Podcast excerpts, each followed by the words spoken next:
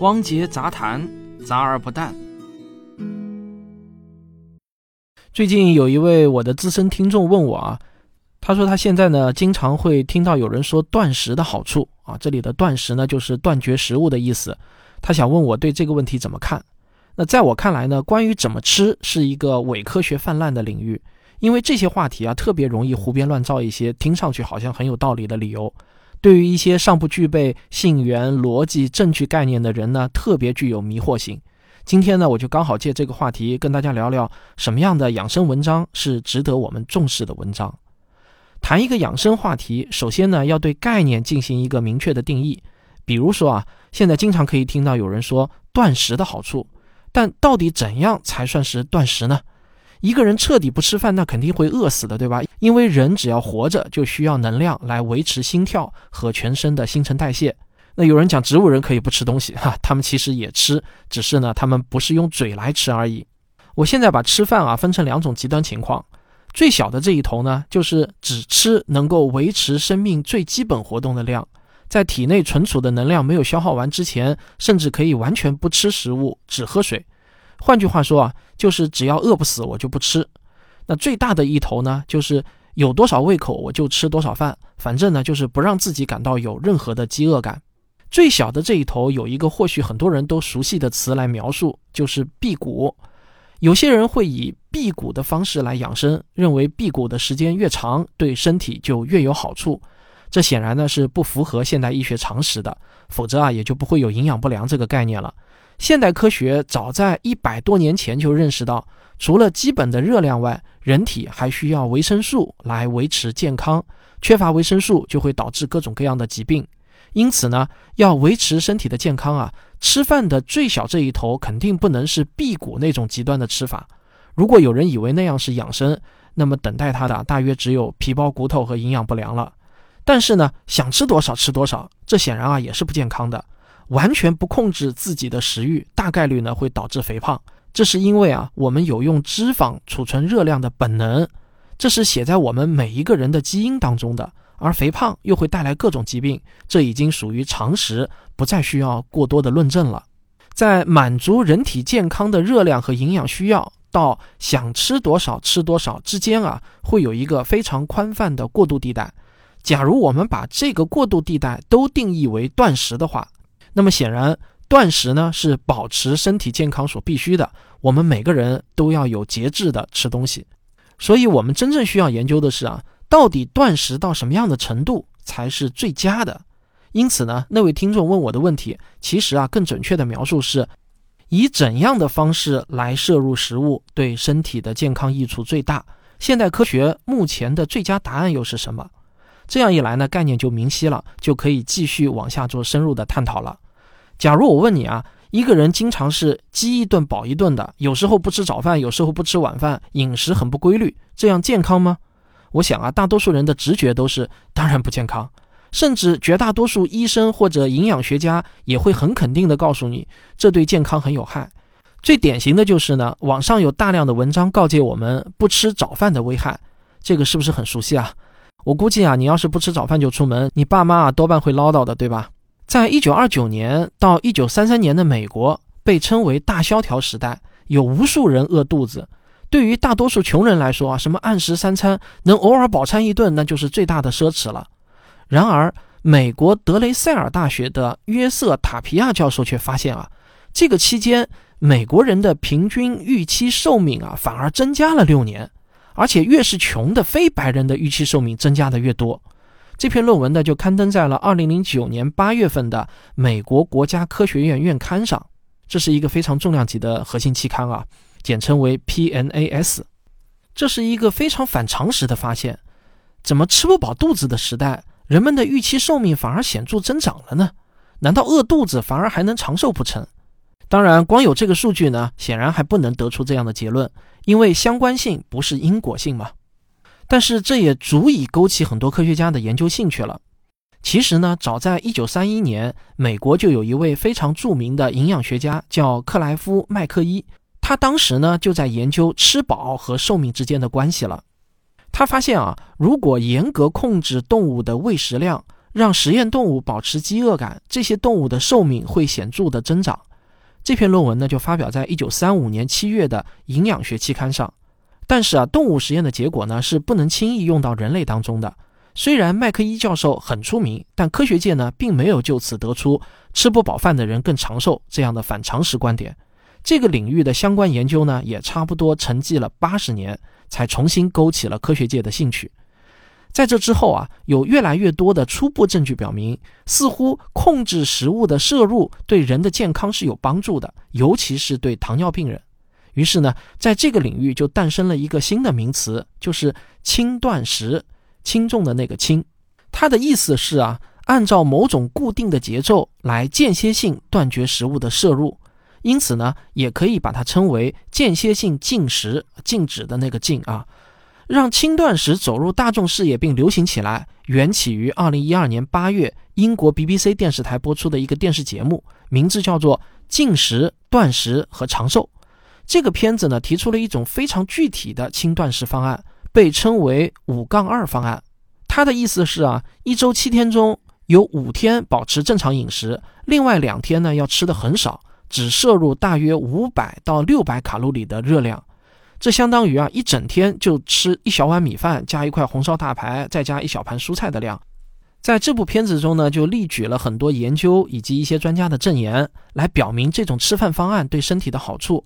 尤其啊是能够延长寿命，并且片子中还解释了延长寿命的生物学原理。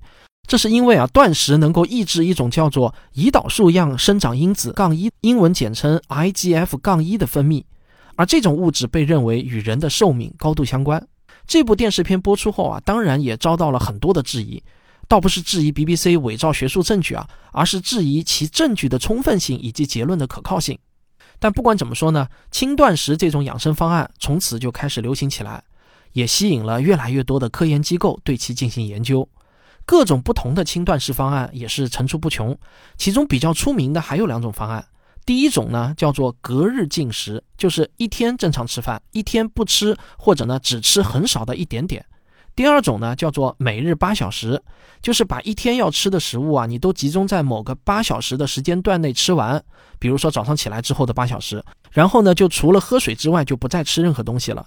这个方案啊，很像我们古代就有的过午不食的说法。总之呢，所有的轻断食方案都有一个共同的特点，就是要让人经常保持一种饥饿感，不能一感到饿你就去吃东西，要让饥饿感维持很长一段时间。说实话呢，普通人想要做到这一点，并不是很容易的啊。饥饿感是非常非常难受的，这一点呢，我也是深有体会啊。因为前一段时间我做了一个肠镜和胃镜的手术，这个禁食了三天啊。那么轻断食到底靠不靠谱呢？自二零一二年 BBC 的纪录片播出以来，科学界对轻断食的最新研究结论又是什么呢？为此啊，我和我的助理小编牛牛一起啊，就着实下了一番功夫，几乎把最新的营养学论文呢都翻了个遍。我先给你一个我浏览完了所有资料后的一句话结论：目前科学共同体对轻断食基本上呢属于温和鼓励的态度。非孕期的成年人，尤其是糖尿病人，在控制好血糖的情况下可以一试，但是否真的能延长寿命，目前动物研究证据较为充分，但人体研究证据还不够充分。好，下面呢，我给大家列举几个资料来源供大家参考啊。我能查到的最新的一篇高质量论文呢，是二零一九年十二月二十六日发表在国际知名的医学期刊《新英格兰医学杂志》上的。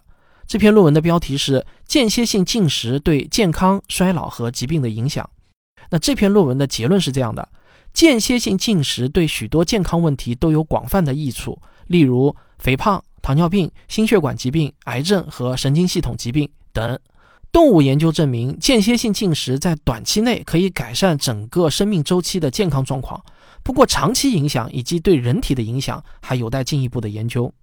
我们再来看另外一份资料，就是2020年的4月20日，在有着良好口碑的健康资讯网站 Healthline.com 上刊发了一篇轻断食指南性质的文章。这篇文章的网址我附在了本期节目的文稿中。这篇文章啊，就对待轻断食持积极肯定态度。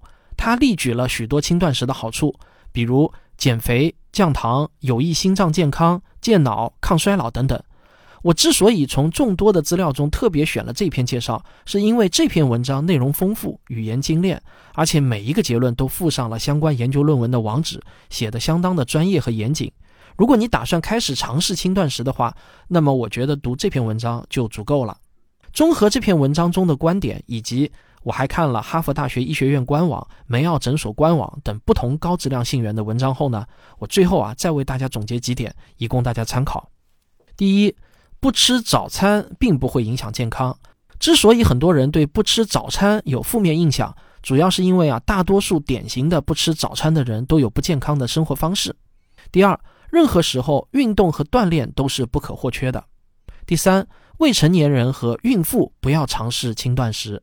第四，如果你在断食期间感觉很不好，例如易怒、脱发、内分泌失调、血糖不稳等，请立即调整或者停止断食。第五。你依然要按照膳食指南推荐的均衡饮食方式来安排膳食比例。第六，不要对轻断食抱有过高的能取代正式医疗的期望。该看病的时候一定要去看病。好，主要结论呢就是以上这六点。如果你还想了解更多的话呢，可以把我附上的信源网址啊一个一个的点开看一遍。这些都是我筛选出来的高质量的文章。说实话呢，健康养生类的文章是科普的一个超级大类。但也是相对来说显得最鱼龙混杂、良莠不齐的一个领域。那我给大家的建议就是啊，如果你在网上看到这类文章，最应该关注的不是文章作者的头衔，也不是看文章中出现了多少听上去充满学术味道的名词，而是看文章的结论有没有证据的支持。假如一篇文章你通篇看下来，它只有教你该做什么、不该做什么，而没有例举这些观点的证据。那么，即便这篇文章看上去有多么符合你的常识，或者多么的有道理，你都不可轻信。在营养学这个领域呢，唯一可以作为有效证据的，就是正规科学期刊上的论文。论文的发表时间很重要。一般来说，最新的研究论文要优于旧的研究论文。发表期刊的影响力、质量以及口碑越高，论文的可信度也就相对更高。医学和营养学呢，是一个日新月异的学科。旧有的认知随时都有可能被最新的认知所取代，我们应当时时根据最新的证据来升级我们的认知。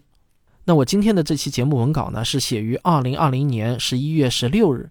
假如你听到我这期节目的时候已经过去了好几年，那么你也同样需要怀疑我的这期节目是否已经过时了，是否呢已经出现了更新更好的证据来推翻我今天讲的这些观点。所以啊。最后，请你记住，在医学这个领域，没有永远的专家，只有最新的证据。好，感谢收听本期的《汪杰杂谈》，咱们下期再见。